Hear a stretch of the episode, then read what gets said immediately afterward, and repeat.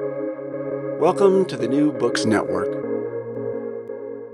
Hello, everybody. This is Marshall Poe. I'm the editor in chief of the New Books Network, and I'd like to tell you about another terrific podcast called Historically Thinking. It's hosted by Al Zambone, a historian, and every week Al talks to historians about how they do their work and about their books and about history in general. This is a wonderful podcast, and it's one of our favorites at the New Books Network. And I really encourage you to subscribe to Historically Thinking. You can go to historicallythinking.org and learn all about it. It's on Apple Podcasts, and you can subscribe there. And we'd like to give you a little taste of Historically Thinking, so we're going to republish some of Al's terrific episodes, such as the one that follows. I hope you enjoy it.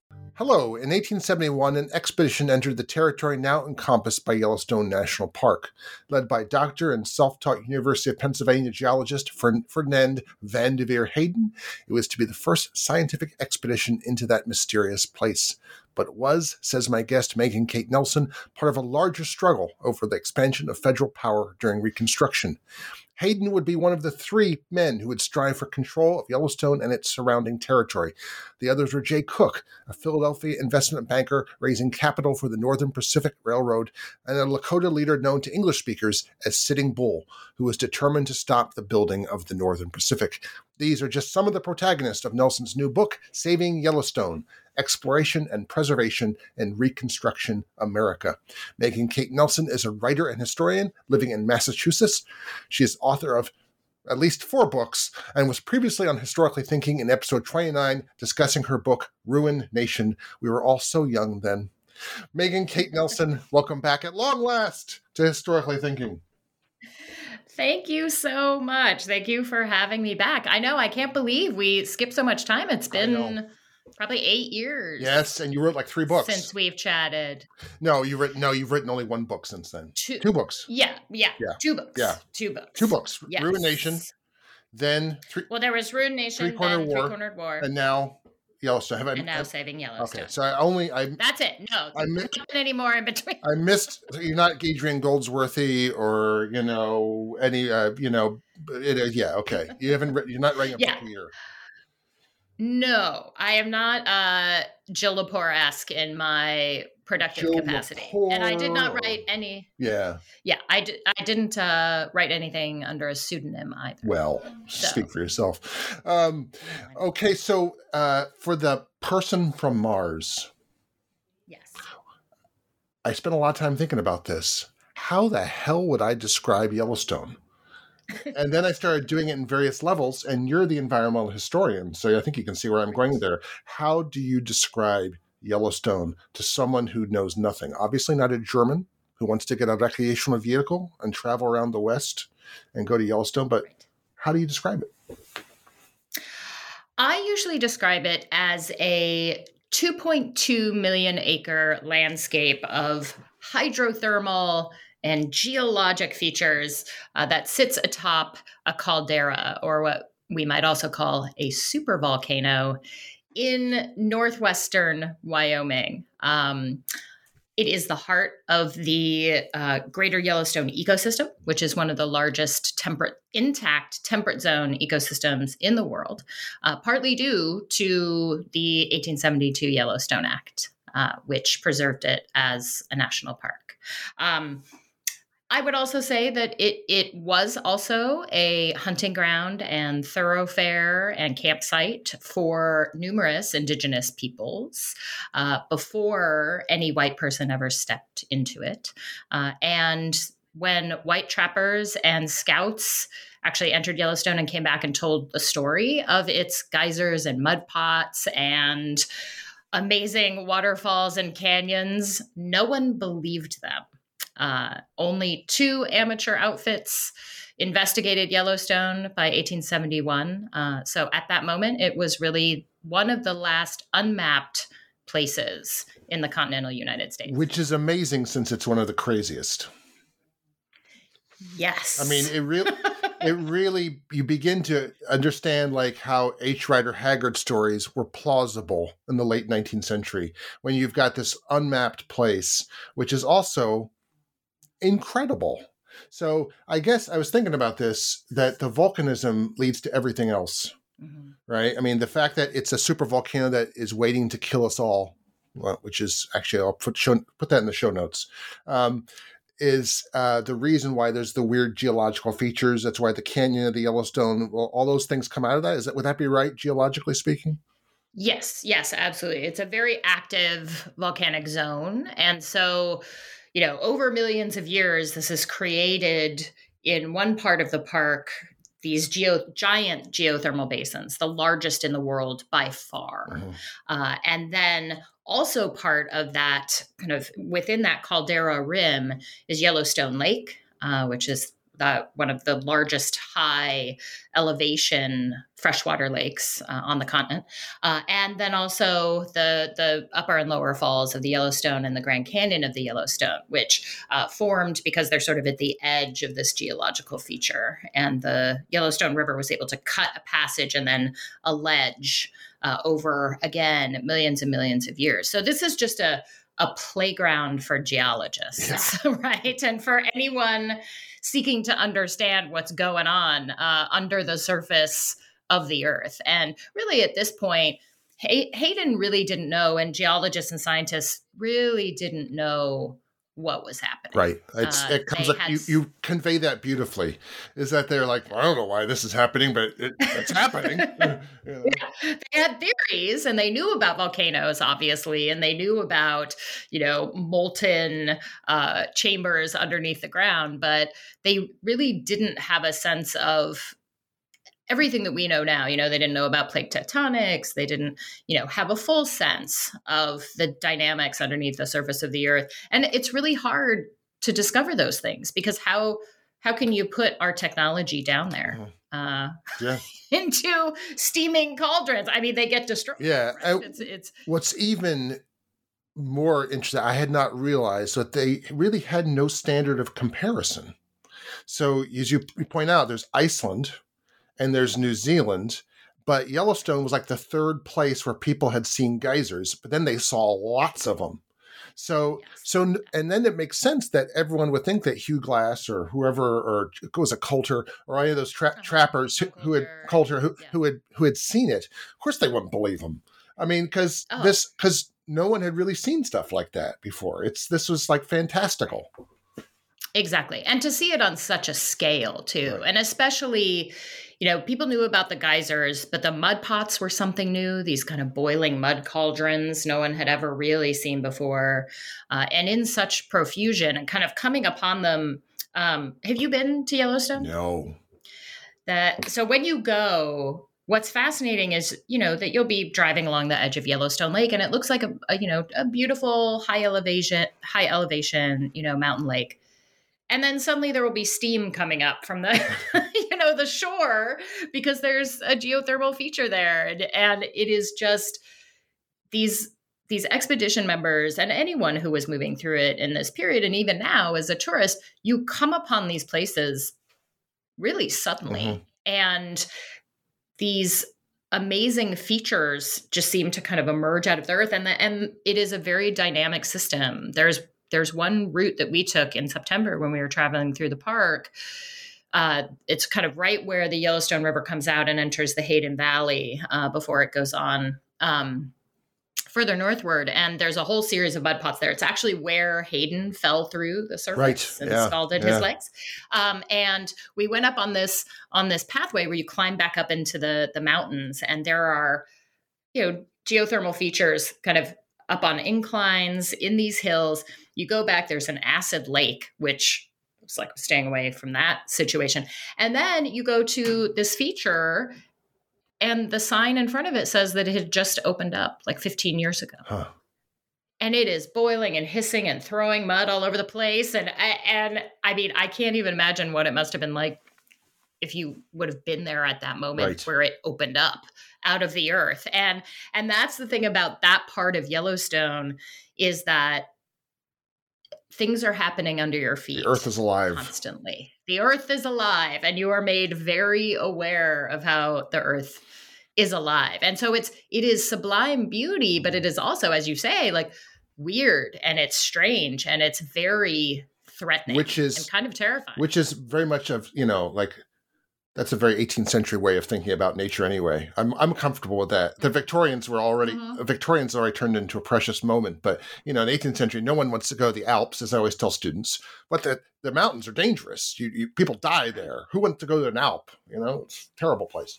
Yeah. Um, yeah. But and Yellowstone still has that. Can, can, it has it has the ability to awe us, even us 21st century people, in the way that say the Blue Ridge no longer have, but did in the 18th century you know, it's which is right. And I think I think that's part of the explanation for why uh, Congress saved it as the nation's first national park. I mean, we already had, we already knew about Niagara, mm-hmm. Natural Bridge. You know, a lot of the places that are national parks now had already been mapped uh, and surveyed, and people knew about them. You know, obviously Yosemite in 1864 had been given over to the state of California, but Congress chose to make Yellowstone its first national park. And I think it's precisely because it was so weird yeah. and so unique. And they knew it was unique in all the world. And, you know, at this moment in 1871 72, Americans are really searching for proof of the nation's exceptional nature. Mm-hmm. And Yellowstone seemed to prove that for them. Well, that that's a lovely segue, but we'll should get back to that. One more, couple more questions about the environment. When I was a kid and obsessively reading about the Lakota and Yellowstone and stuff like that, the Mountain of Glass. I believe Jim Bridger told a tall tale about uh, the Mountain of Glass. That's a, a obsidian yeah. obsidian feature. Obsidian cliff. Yeah, obsidian cliff. Yes. Um, yes, and it is there, and you can go see it. Uh, you cannot climb it, right. obviously. Uh, they don't allow you to get anywhere near it. But yeah, that used to be one of the reasons that Indigenous peoples they, they moved through this area for lots of different reasons. Um, but one of the reasons was to kind of harvest obsidian cliff, which is my next uh, question. I, I've since become, you know, very. I'm very obsessed obsessively interested in the Mississippian culture and in Cahokia. Mm-hmm. And in Cahokia, they found pieces of obsidian that could only come from that cliff. So we've got Yellowstone eight, 700, 800 years ago as already being a, a, a, source of trade, of transcontinental trade. So Yellowstone's been at the center of the, that's been a human story there for a very long time. Absolutely. And, and you can see why too, because the Hayden really believed that uh, Yellowstone was what he called the heart of the continent. Mm-hmm. And one of the reasons he thought that is because out of it came multiple rivers mm-hmm. that fed into the Missouri and the Mississippi, and then the Columbia, and then the Colorado and the Gulf. And he really thought that this place, this central place, was really the heartbeat, right? Yeah. Um, in terms of bringing people together, and and indigenous peoples were were following those rivers and pounding out those trails and establishing, as you said, these massive trade networks. And, you know, I love an example like that because it does show us that indigenous peoples were in contact with one another uh, for various reasons um, for trade, for warfare, for alliances, uh, and objects moved all over the continent um, through that trade network. Uh, and Yellowstone was a part of that. So, um, and just to just also to clarify, so the Lakota tell a story about the Black Hills. Um, yes. The Arikara probably have a very different story about the Black Hills, but let's not get into that. Mm-hmm. Um, everyone has their stories. The French believe that the used to believe that oil came from heaven to anoint the kings of France, and, you know, and the Athenians believe that Hephaestus almost raped Athena, and their first king of Athens came from the earth as a result of that. Um, people have their stories. Uh, do do did did any group of indigenous people tell their story about Yellowstone? Because it seems the kind of place that you would want to associate origin stories with, the way that you would the Acropolis or Paris or something like that, or the Black Hills. I don't think that Yellowstone itself was a kind of root place in any origin stories. I mean, certainly uh, Shoshone and Bannock peoples and Crow peoples were the ones who were living kind of closer mm-hmm. and closest to the margins of Yellowstone.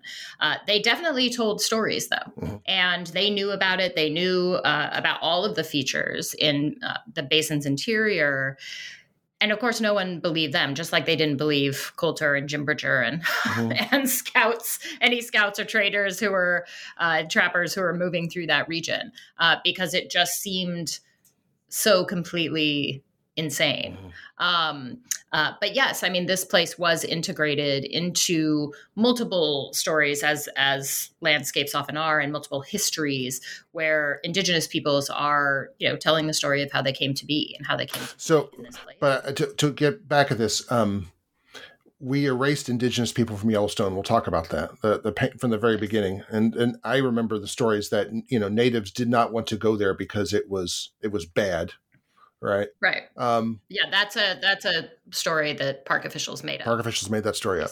Um, yeah. Yet at the same time, was it uh, was it the cradle of indigenous cultures what I'm I'm getting at in the way that I look at the Black Hills and say one way or the other, mm-hmm. at least uh, a indigenous people says this was the cradle of my culture. That doesn't seem to have been the case. I'm curious. I'm just curious no, about that. That was not the case. Yeah. That was not the case. And and this is what makes I think Yellowstone quite interesting because it was really a shared space. Yeah. It was a a thoroughfare. It was a crossroads. There, when Hayden arrived, there were he was following indigenous trails mm-hmm. right yeah. like and we still follow them tourists still follow them many of the roads mm-hmm. uh, that were built in yellowstone for tourist infrastructure followed these trails so what was what also was important about that is that yellowstone itself the the, the basin we now know of as yellowstone national park um, it was not part of any negotiated treaty between the US and any indigenous peoples before 1871. So it was technically, you know, by the US legal construct of the of the Indian Treaty was not claimed uh, as part of those reservation lands. Uh, and never was. So, because again, it was a communal space.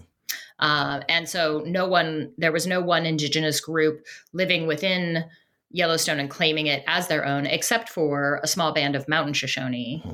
uh, the Tukudika, who were sheep herders who lived in the mountains, uh, but they were a very small group um, and and basically lived there uh, into the the national park years uh, a little bit, but uh, but no, it did not. Yellowstone was not the kind of heart of that tale in the same way uh, that Haisapa the Black Hills is for the Lakota, mm-hmm. uh, and other landscapes are for other indigenous groups. So back to the what I the nice segue that you such a pro you you crafted it and I stepped all over it. um, this is related to American exceptionalism in 1870 1872.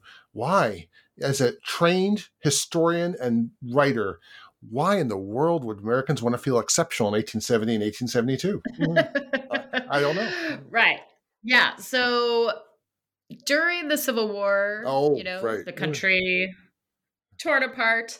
Um, during Reconstruction, the federal government is trying to bring the former Confederate states back into uh, the Union to seat their representatives, um, to kind of reunite politically. That doesn't happen until 1870. So, this is sort of the same moment where Hayden is starting to think about going to Yellowstone. Uh, Americans are thinking about their country as united once again.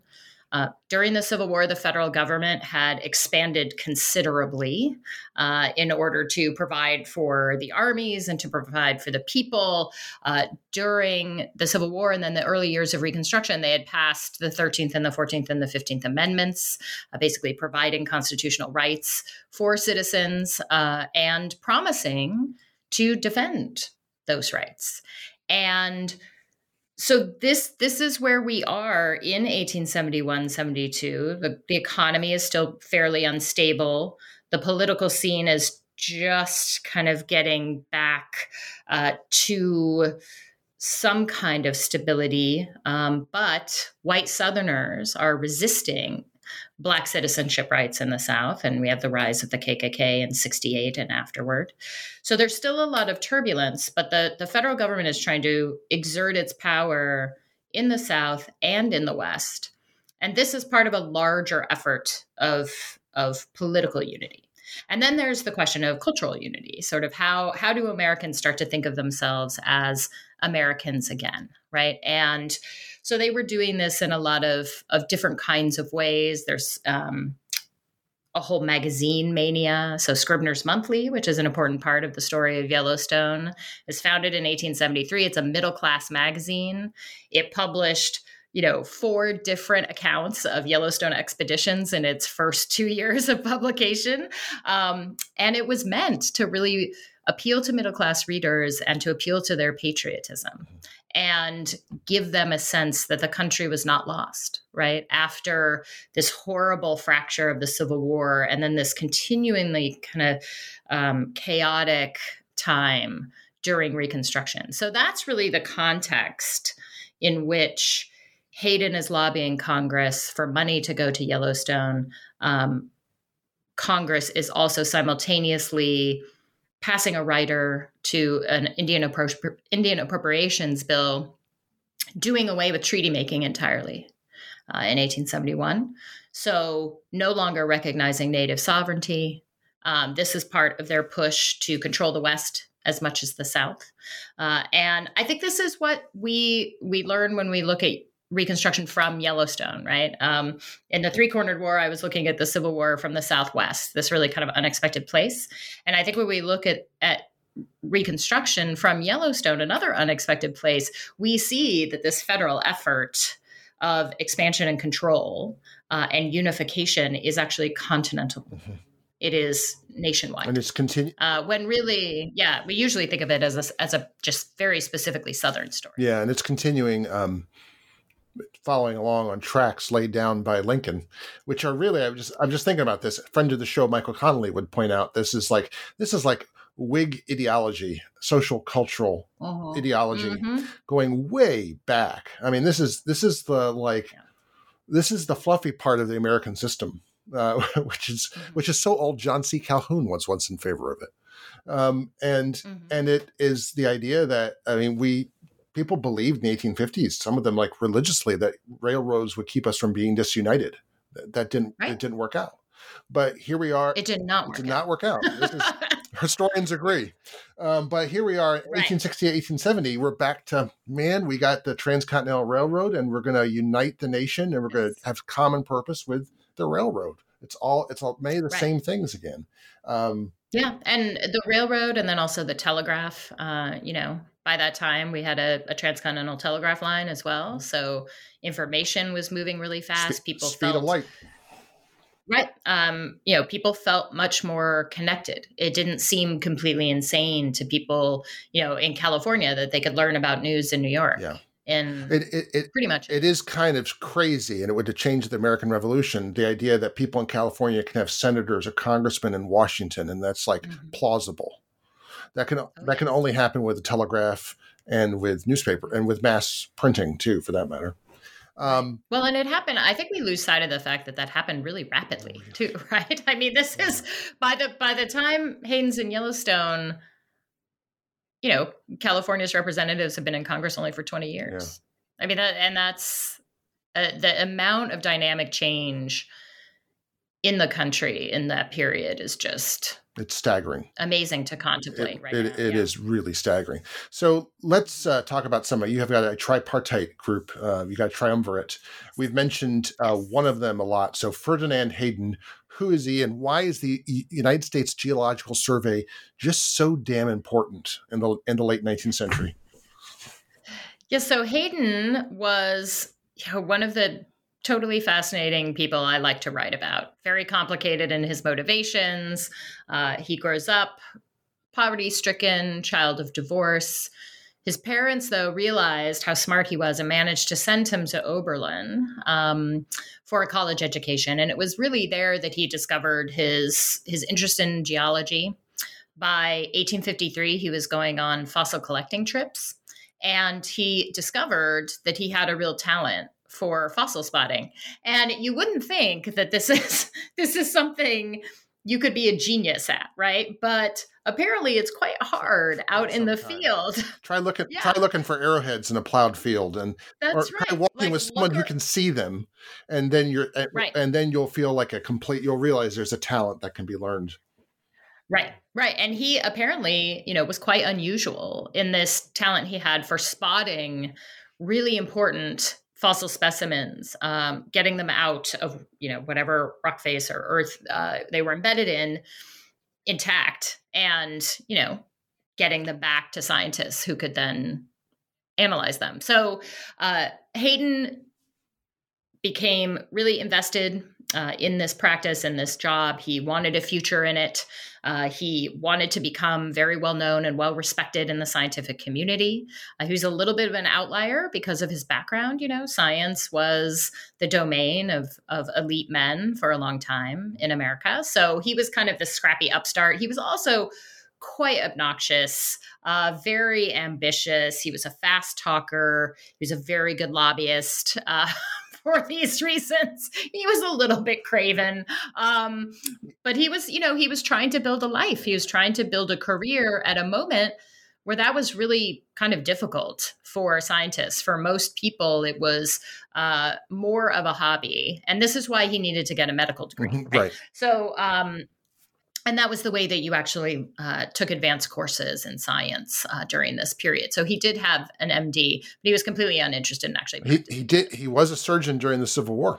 Uh, He was. and there's the the Oberlin thing. There, there there's the that it's it's Oberlin in 1850. It's I Mhm. mean it's a hotbed of what will become radical republicanism. So there's there's Right. that ideolo- there's an ideological force to some of his his work as well.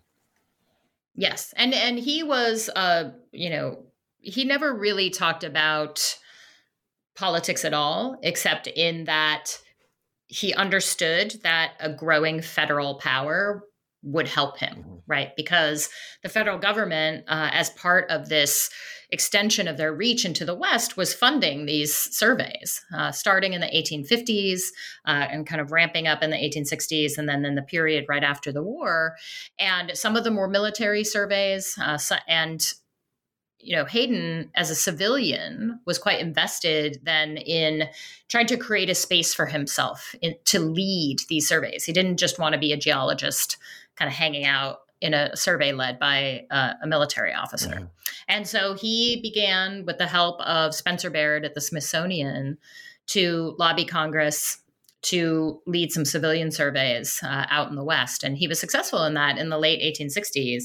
And ultimately, you know, became the, the head of the Nebraska Geological Survey and had a couple competitors in the field, but was really kind of pulling ahead of them uh, in his success rate in getting money from Congress to fund this effort. So the United States Geological Survey, just to dwell on this, it's um it's like the concentration of applied scientific knowledge in the federal government in like 1870, right?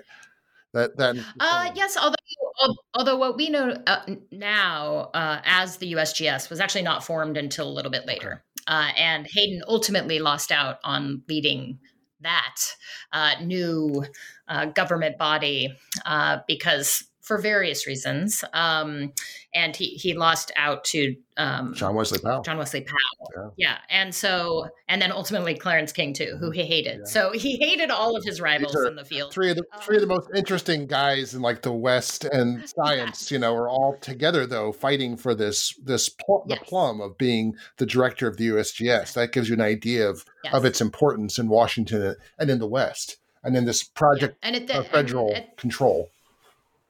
Yes, and at- and at this point in 1871, you know, Hayden was the head of his own survey. Powell had his. King had the 40th parallel.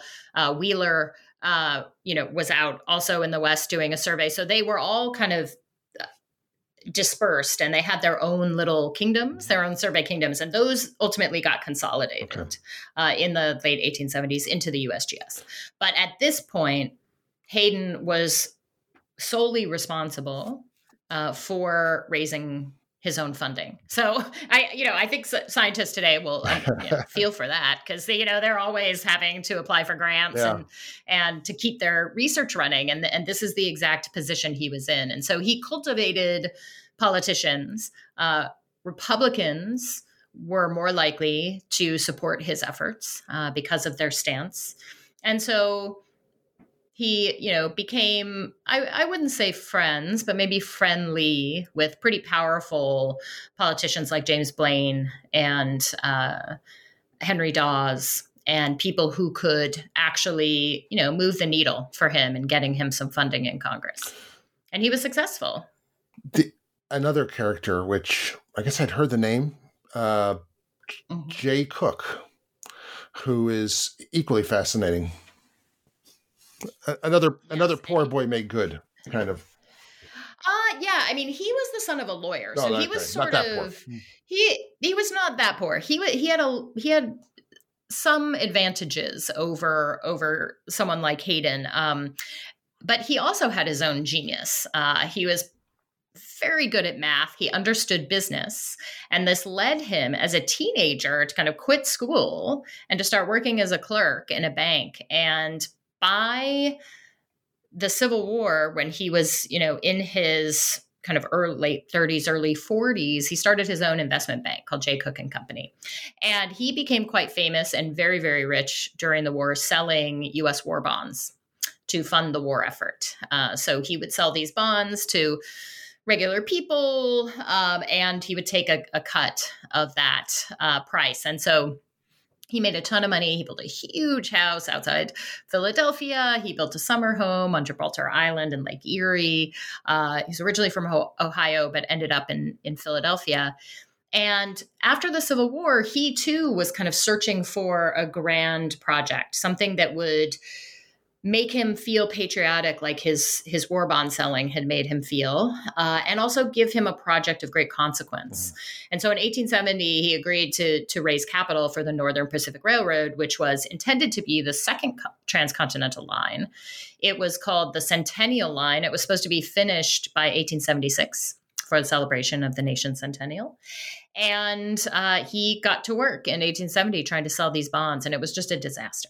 Um, because you know as we know for the many historians of railroads and rail, railroad technology railroads are an insane thing to try and invest in right? Um, they don't actually create value until they're finished but you have to fund the construction. And and so you have to basically sell people it's basically like dealing in futures. You really have no idea how it's actually going to go. And he just was not successful. Uh, he was trying to get europeans to buy bonds. They wouldn't do it. Uh, and you know regular people were not particularly jazzed about this line either which was supposed to run from the great lakes to the pacific coast. And about 50 miles north of Yellowstone. So, this is how Jay Cooke gets involved. He's very interested in Hayden's expedition. He wants to know uh, what Hayden finds, and he wants to use that information to promote the sale of bonds and to promote the railroad and its possible future tourist traffic. And so, he kind of signals to Hayden that he's supportive of this effort. He sends Thomas Moran, a Philadelphia painter, uh, to go join the expedition in the middle of July to bring back sketches and uh, visual images of Yellowstone that possibly Cooke can use then to promote uh, the National Pu- or the, the Northern Public Railroad, the Northern Pacific Railroad. I'm like National Public Radio. um, but uh, he and because one of one of Cooke's other kind of elements of genius is that he was one of these early adopters of advertising and he understood PR. He understood the power of visual images in creating uh, sort of emotional attachments to um, to things and to places. And so he knew that visual images would be very helpful in all of his advertising for these bond sales. So so he sent Thomas Moran, and when Hayden returned from Yellowstone, it was actually Cooke's PR man, A.B. Nettleton, who wrote to Hayden and suggested to him that perhaps Hayden might want to lobby politicians to create Yellowstone as a national park. Mm-hmm. So, you know, there's this whole story that gets um, adopted along with the, the the mythic story that Native peoples were afraid of the geysers in Yellowstone. This mythic story of that the origin of the the park idea. Uh, that it was, you know, local Montana boosters who were, you know, giving up uh, their personal interest in this place for the people, uh, for the benefit of the people. But really, it was it was uh, Cooke's PR man uh, who had this great idea to save it as a national park that this might lure tourists. So he became involved also in the lobbying effort for Yellowstone Park, Yellowstone National Park as well. And someone, a third person, probably the best known of them now, which is interesting, um, who is very, also very interested in the Northern Pacific Railway, uh, but not in the way Jay Cooke is, is Sitting Bull. Yes, yes. Uh, the, known to his people as Tatanka Iyotake. Uh, speak, he was the. Lakota. I'm not going to try that. Yes. yes. um, he so Sitting Bull became a leader of his people. He actually he was the youngest of the three protagonists. He was the most prominent uh, of all three of them within his society at the time, and he also was kind of a son of the elite mm-hmm. within Lakota culture. Uh, his uncle was a prominent war chief, so was his father. His mother uh, was from a very respected band. And so he was kind of born into power. Um, and by the time he was in his early 20s was already uh, a leader within lakota society and uh, especially within his band the hunkpapa lakota so and really from this moment on he was defending his people, uh, their sovereignty, and their land rights, especially in the 1860s when there was a gold strike in the Montana Rockies. And miners started to take boats up the Missouri and try to cross Lakota land uh, to get to those gold mines. And the Hunkpapa Lakota were having none of that. And Sitting Bull was having none of that. And so, really, from the mid 1860s onward, uh, Sitting Bull kind of came into the American imaginary as someone important to know about, uh, someone the US government was going to have to reckon with. And it's unclear if he knew about Hayden's expedition. His actions sort of shaped the expedition in some interesting ways, but uh, really the survey teams he was most concerned about were the Northern Pacific survey teams that Jay Cooke had sent to try and map uh, the route for uh, the tracks that would that would move through Lakota territory and north of Yellowstone. Um, so he, yeah, he attacked. He first he surveilled.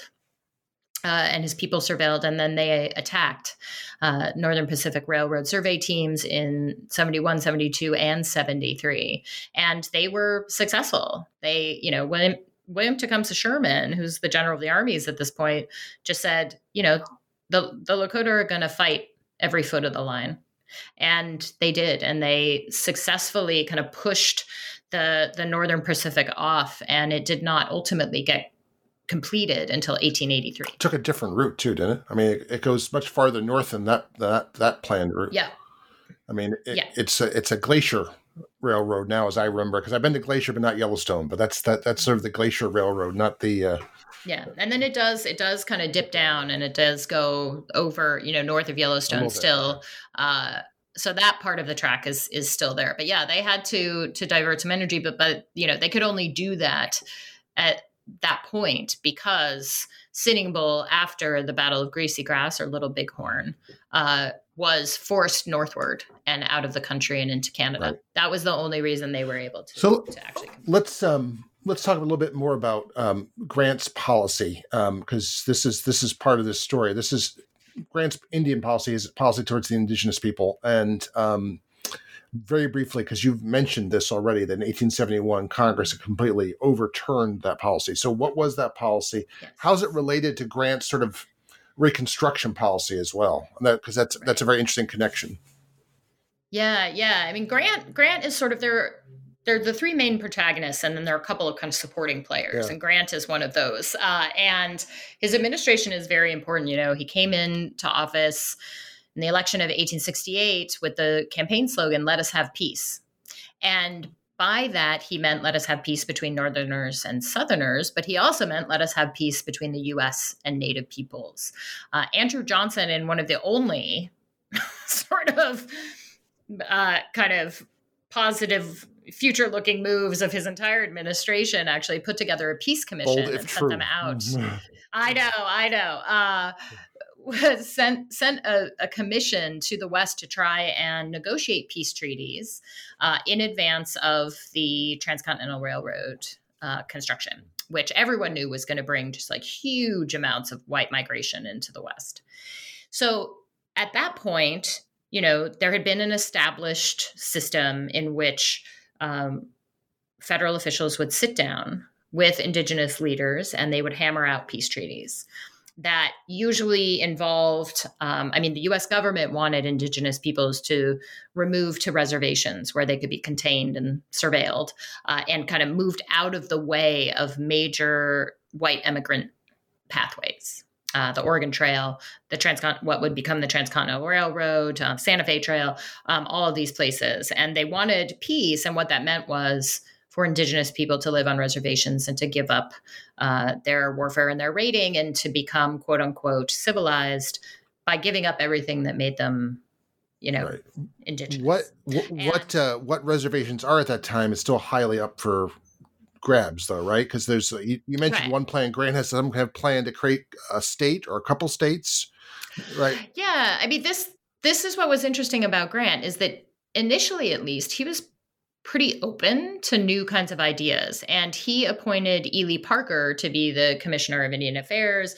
Uh, Civil War historians will know him uh, because he was a clerk for Grant uh, during the Civil War, and he was present and wrote out the surrender agreement uh, between Grant and Lee. So there is the famous story, uh, which is probably apocryphal, you know, that that at that moment, as Ely Parker, who was Seneca, was writing these out, Lee kind of looked at him with surprise, like, why are you here? And Ely Parker said, we are all Americans.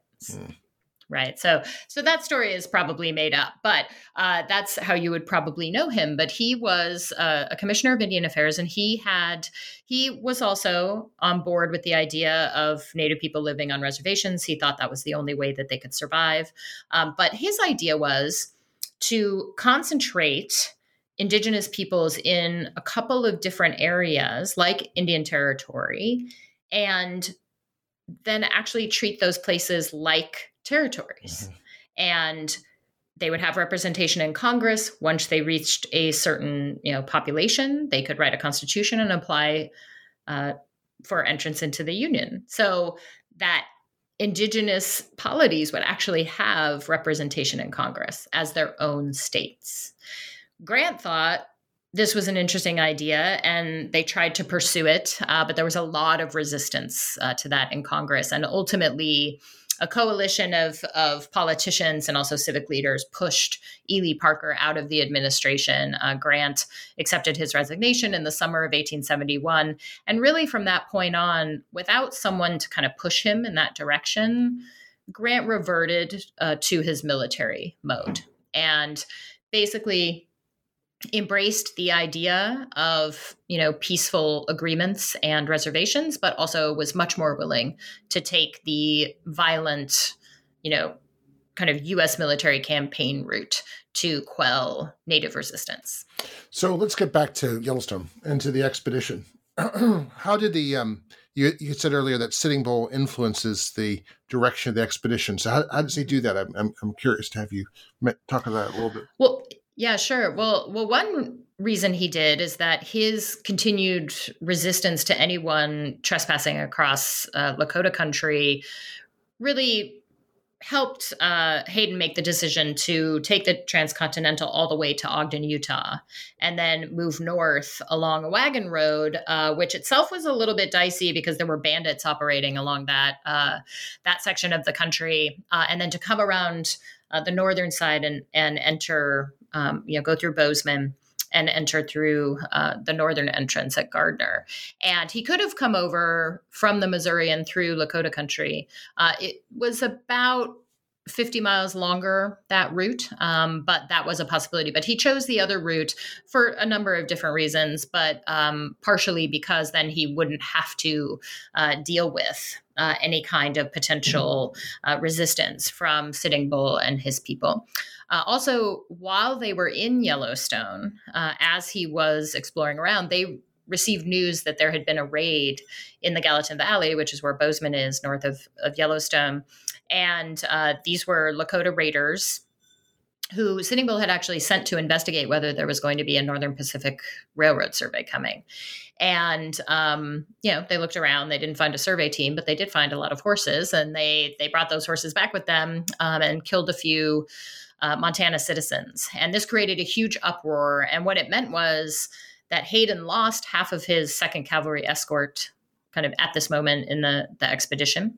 He accelerated his plans to study the geyser basin, uh, changed those uh, so that he could get that done and uh, really get out of there maybe even a little earlier than he had already planned. Uh, because what he didn't want is for Lakota raiders to come into Yellowstone, take all his horses, and then they would be trapped uh, in there with the winter season coming on in the first two weeks of September, uh, because the one of Hayden's challenges was that at that the exploration season and now the tourist season in Yellowstone is very short. Hmm.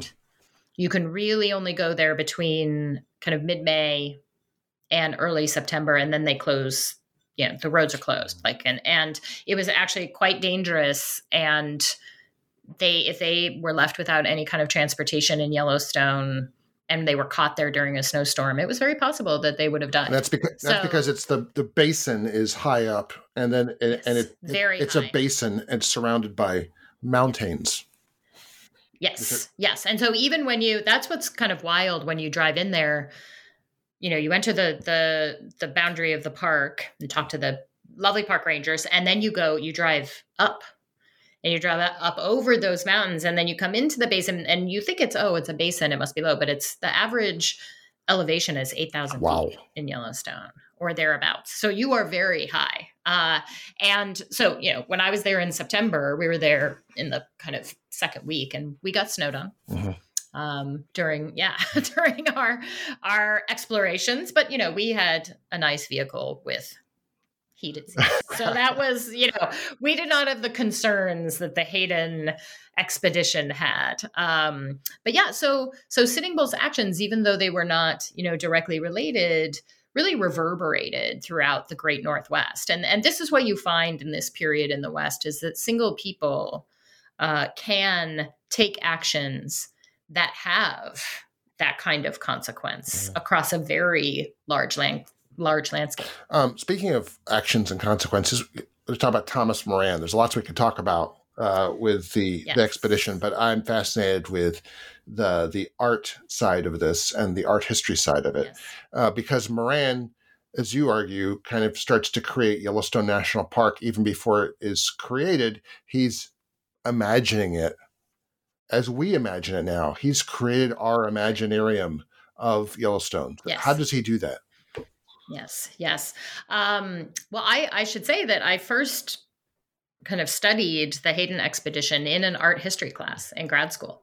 Uh, because of the photographs of William Henry Jackson and the the paintings of Thomas Moran and the sketches of Henry Elliott. And um, what Hayden was, you know, he was good at a lot of things. Um, he also basically I, am not sure he invented the genre of popular science writing, but he was definitely one of the first people uh, to really write about science for a public audience uh, in, you know, this kind of very middle class kind of magazine type of world.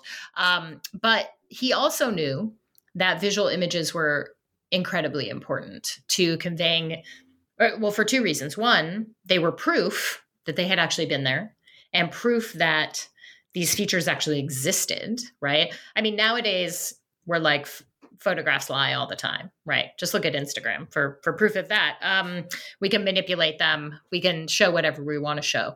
But in this moment, Americans really still believe that that photographs were truth, right? They were truthful renderings of people and places. And so uh, he Hayden had met uh, William Henry Jackson and knew about his photographic work for a couple of years before he hired him onto his survey teams. So he knew that he was going to come with him. And then, of course, Thomas Moran shows up, courtesy of Jay Cooke. And the two of them kind of became messmates and they traveled together. And Moran would often pose for William Henry Jackson. Um, sometimes I look at these photos and, you know, he sent William Henry Jackson sent Thomas Moran out onto uh, Mammoth Hot Springs. Like he is standing on the feature so that you know William Henry Jackson can take this great photograph showing you the scale of this amazing like and I'm like he could have died. Like he could have fallen in been scalded. He could have broken through the surface. I can't even believe he did that. But uh, all along the way Thomas Moran was was making sketches. He was most enamored of the lower falls of the Yellowstone and the Grand Canyon of the Yellowstone and the view that that you could achieve of that along the rim. And that's the view he kind of latched onto. And the, and this itself is also very interesting, right? Yes. Because Yellowstone is most unique for its geothermal mm-hmm. features, and certainly Moran did paint a lot of those. Um, but it was the his Grand Canyon of the Yellowstone picture that really captured his imagination and the imagination of Congress and Americans. So I know zero about him, but I, I the the picture for this episode will probably be rainbows over the Grand Canyon at the Yellowstone, and it's mm-hmm. and it's interesting the way he's playing around. Um, he's like coming to his own impressionism um, with that mm-hmm. with that one. I mean, and he's also kind of breaking apart the material space and reordering it a little bit. So it's not. Yeah. He's not a Bierstadt. He's not. He's different than I thought he would no. be. He's not a. He's not sort of a photorealist uh, kind of person. So I think that I think that's part of. Yeah I, I, I think Moran's his novelty and interest perhaps also makes people interested in what he's what he's painting. Um, yeah, but yeah, I mean, he is painting in a very traditional American landscape style. I mean, the fact that it's been going that on for fifty the, years by this time. Yeah, Hudson. Oh yeah, yeah, yeah, yeah, and it, you know, yeah, and the Hudson, uh, the, yeah, the Hudson Valley School, and then the, you know, they're they're looking at paintings from Europe, mm-hmm. you know, as that first kind of idea Claude Lorrain, etc. Um, you know, you're up on a prospect, you're looking over a view, it's expansive in the foreground. There's a lovely kind of middle ground line. There's a waterfall to draw your attention into the background. Um, and this, you know, lovely uh, kind of canyon view that is that is coming down on either side. And but you're right. I mean, his style is it's not Bierstadt and it's not photographic. It is a little bit chunkier I'm sure the art historians Whatever. will love that term that I just used. Um, but what uh, what critics and and people who you know just kind of regular people who saw the painting in person responded to also was the color. I mean, Thomas Moran is an amazing colorist. So he managed mm. he managed to capture the kind of golden light yeah. uh, of the canyon, and it is just a gorgeous painting. It is also enormous. It is 12 feet by 8 feet. Uh, you know, this was a tradition of a lot of the big landscape painters was to actually create uh, big pictures, and and and Thomas Moran called his the big picture.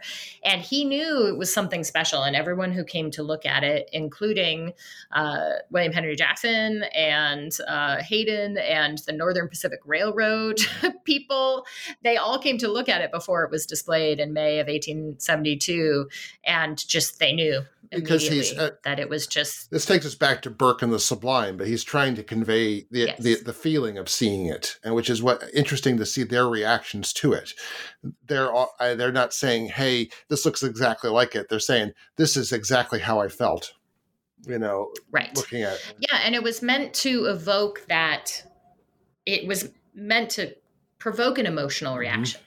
For you to actually see this painting and be like, "Oh wow, that is gorgeous mm-hmm. right and to to have that kind of response and when you go in person you have a similar response and actually at the the overlook uh, where moran paint you know kind of did the sketches to then create this picture they have a whole marker that shows you the painting and shows you his perspective so the park knows how important moran's painting was yeah. in shaping ideas about Yellowstone uh, after the expedition returned, and then after they passed the the Yellowstone Act, and and Moran was able to sell this picture to Congress for ten thousand dollars, which was unheard of at the time. And it, yeah, it was the first time that that Congress had had bought a painting like that outright. They had commissioned a lot of other paintings, yeah. um, but you know he actually went and lobbied some of the same people that Hayden was lobbying for the to pass the Yellowstone Act, um, lobbied them to pressure the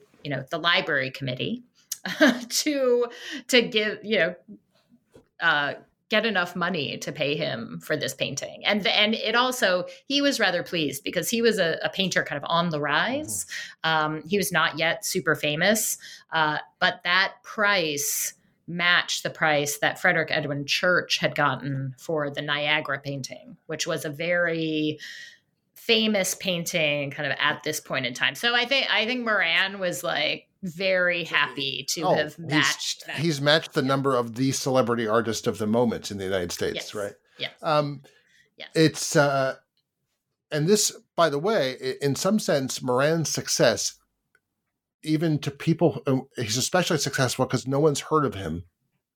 And yet, this boys and girls are why Germans rent recreational vehicles in the American West. In some way, there's it, he's created this. He created an image of the sublime West, um, uh, where you can have deep emotional connections with nature uh, which to this day means people come from around the world to rent a car or an RV and, and mm-hmm. travel and see it so they can have that and they can have that sublime experience. Yes, it's not a human experience. Absolutely. I mean, it's not a. There are no humans in this picture. And that, well, there they, are there are a couple. That invites you to, but it invites then you to become yeah. part of it. It's like in the in this right, in this empty land, which is not empty. Yeah, and and you were meant, and you know, Moran uh, inserted William Henry Jackson and himself and Hayden into this image. He also made up a figure entirely, uh, a a native person. It's unclear uh, what nation he is supposed to represent, but he is standing out on the promontory with Hayden kind of showing him the way and this and showing him the view and this is um this you know was very common oh, yeah. in american landscape that's, painting that's to, to, have back to asher durand and kindred yeah. spirits i yeah. mean the kind of exactly yeah, and it's the it's the quote unquote vanishing Indian mm-hmm. uh, image where here is a native person who's meant to convey this actually is wilderness. Mm-hmm. Um, and it is now yours because I'm going to show it to you, and then I'm well. Well, I mean, we can all link to the picture of the oxbow where you have the the picture of the one side of the of the Connecticut River is farmland and one side is wilderness, and there's a, mm-hmm. a I think a shield and a spear and stuff like that. This is old stuff. Mm-hmm. Um, right. So, did Sitting Bull cause the ruin of Jay Cooke's bank? That's what I wanted, wanted to ask you. I you, I you think he was you're, one you're, of the factors. Yes, yeah.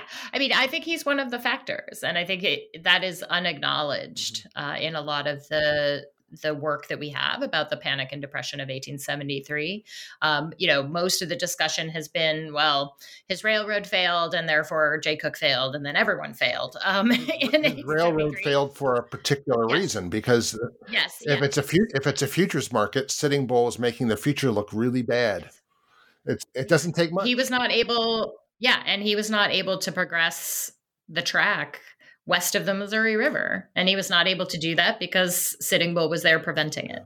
And so that delay, of course, does not give investors the kind of confidence they need to invest in the Northern Pacific. And the, so there was that. There was also the problem, you know, that Jay Cooke was just fully emotionally invested in the Northern Pacific. He had lost his wife Libby kind of right in the in the summer of 1871. He was um, you know, so he was in mourning, he was throwing himself into his work, he was super obsessed with it, and he started to loan the Northern Pacific money from his own investment bank, right? So no developer should do that. that's the that's against rule no. number 1 don't don't lend your huge disaster. Yeah. yeah because then you know everything came to a head in september of 1873 people came calling um, you know to get their money out of jay cooke and company and he had given two million of it to the northern pacific where it had just disappeared right? So he didn't have the money uh, to pay them and had to close his bank at around noon uh, 11 o'clock noon um, on on that September day in 1873, and that just caused there had already been some instability in the market, so there were those forces also in play. But the announcement that Jay Cooke and Company was closing was catastrophic, and it really launched the the panic and depression of 1873. So, uh, I, what what should we talk about that we haven't talked about? Uh, it's an, a new question I'm trying to ask people. Um, so, so, is there is there anything that you wish that we had uh, brought up so far? I'm sorry. To, I'm sorry to ask that. Now you're. I, I, I don't. I don't ever want to be asked that when I'm talking about my book. But I mean, is there like one anecdote or person or incident that we should that you feel passionately about Megan Kate Nelson and that you want to say what cocktails did Jay Cooke drink? That's what that's what I wanted. To, oh right. or, or what? Well, no, I mean, I'm not sure he. Well, I don't know. I don't know. he actually, I, he was a very religious. He was. I mean, he has to be the last. Sturm und Drang Episcopalian I ever heard of. I mean, he was he was a very ardent Episcopalian, but uh, I mean, and, and, other things. He was a passionate guy. He's a very. I have to say, oh. I heard the name, but I knew nothing about him. I didn't know he was from Philadelphia, which makes him good, of course, for me. But but uh, or Ohio, but it just it's a very interesting character. I mean, I knew it's very interesting to me how much more I knew about Sitting Bull than I knew about Jay Cooke. Right, right. Well, I mean, I think we haven't talked as much about the grant admission grant administration's efforts in the South yeah, and how should. those were related, how, let, and the because that's a very, let's close out with that because that's that's a big that's a big part of your argument here, huh?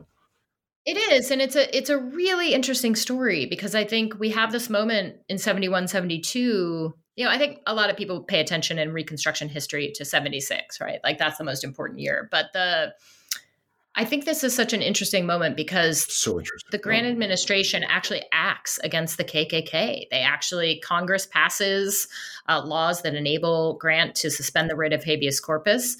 Uh, the Department of Justice is created in 1870. Uh, and uh, Amos Akerman, who is Grant's appointee as Attorney General, really spearheads this uh, campaign to prosecute KKK members in the South. And this is I saw this as a really important moment. I think a lot of people might be like, how is that actually related? But it's related through this federal effort to to really reach for this higher ideal, right? To provide for the people, to protect the rights of the people where they are being taken away uh, or infringed upon um, through acts of violence or through state inaction. Uh, and they're they're really kind of striving for that you know the promise that is made in the declaration of independence and in the the 14th and 15th amendments. And and they're also in yellowstone making this move to give something to the people that is not about taxes and it's not about you know developing land. It's it's about the benefit and enjoyment of a place which is just, I think, a really important moment that we need to recognize. Um, you know, the pretty soon thereafter, by 1873, in fact, um, the Grant administration has really abandoned this effort in the South. Uh, they continue the effort in the West, um, particularly in their escalating campaigns against Native people. Um, so it's really a bright and shining, it's like a brief shining moment, right? Where we see how we could use federal power for good. Uh, you know, in some ways, it always has costs. Uh, and of course, the use of federal power and the creation of a place like Yellowstone has consequences for Native peoples that that Republicans and all, pretty much all Americans at the time ignored. But this was an unprecedented effort, and we wouldn't see anything like it again, especially in the protection of civil rights um, on the federal level for 100 years. Mm-hmm. Yeah, for sure. Um, well, that opens up another hour of conversation, which we need to avoid in I the know, interest I know, of the podcast uh, and the, what we the, the, the, compact we have made with our listeners. Um, yes. So, because you're like you, you actually I met you through Jane Simonson, so I I know that I know that you have, you have a yeah. deep secret that you're like an American Studies person, so you weren't taught to write badly. So that wasn't part of your training necessarily. Um, you read literature and stuff. Um, so you're like playing around with metaphors. I, I, saw what you were doing. You're playing around with metaphors in this like history book. And so there's a there's a playing of the Yellowstone as a metaphor for American history. So let's let's close out with that. Even as as I alluded to at the beginning, Yellowstone is a bubbling hot mess of magma, which you know there are people you've probably met them. I've never been to Yellowstone. They like haunt the place because they're obsessed with the super volcano that can literally kill us all. Maybe. Oh, absolutely. Yeah. Oh yeah, you no. can explain that. Would, it yeah, would, it would like pretty definitively. Yes. Um, yeah, I mean, as I was reaching, researching the book, I was coming to understand that Yellowstone, you know, was a place, but also in this moment, it was really symbolic or emblematic of what the nation was at the moment. Right? It was both beautiful and terrible. Right? Both fragile and powerful, uh, and I think it resonated with people because they saw, as in their own society, that while everything may look uh, kind of placid or you know, sort of in control. Nothing looked placid. Nothing surface. looked placid in 1871. Uh, yeah, uh, yeah. On. Well, that's true, but it might it might look like it was under control. Maybe in 2015, on the surface. Like but go on. yeah, yeah. But there was always something. There were always forces under yeah. the surface that were ready to explode. Right. Sounds um, like human um, history. So that, yeah, exactly. And so that I I was seeing that uh, in my research, and then I also end with that uh, image in the book that uh, Yellowstone really is symbolizing this this contrast, like sort of what this strange country actually embodies uh, and something and i think that's something that we have to reckon what? with i mean this is this is why we need to study and write about and research you know what is now kind of being known as hard history just because the country this is what the country is yeah. it is both wonderful and it is also terrifying and all of, as i said and really when you get down to it all of human history is like that mm-hmm. i mean denmark doesn't have guys well actually denmark used to have iceland so um, yeah. but you know uh, right. Den- denmark right. did have the vikings hmm. i mean everyone has everyone has these hard histories which only can be you can only appreciate all the past by you can only comprehend a part of the past by appreciating all of the past I would I would imagine. Right. I like that because it goes so well with what you were just saying of, of uh, earlier about Ferdinand Hayden seeing Yellowstone as the heart of the continent. Right. Yes. Yeah, and I like that too. That that's that's really and that was an alternative title for the book. Was the heart? It's a good one. It's a good one. I can see that publishers have no sense of humor. Uh, well, my guest today has been Megan Kate Nelson. She's author of a book which is now called Saving Yellowstone Exploration and Preservation and Reconstruction in America. Megan, thanks so much for being part of Historically Thinking again. Thanks so much for having me back. This was great. Just a brief reminder if you're listening to Historically Thinking on the website, that's great. But for your convenience, you can also find us on Apple Podcasts, Google Podcasts, Spotify, Amazon Music, Pandora, Stitcher, iHeartRadio, JioSaavn, Podchaser, TuneIn, Deezer, and there are more. In fact, wherever there are podcasts, there you can find Historically Thinking. While great reviews are wonderful on whatever platform you want to write them, the best possible review that you can give us is to forward the podcast to a friend you think will find it interesting. You can also follow us on Twitter at hist underscore think or on Facebook.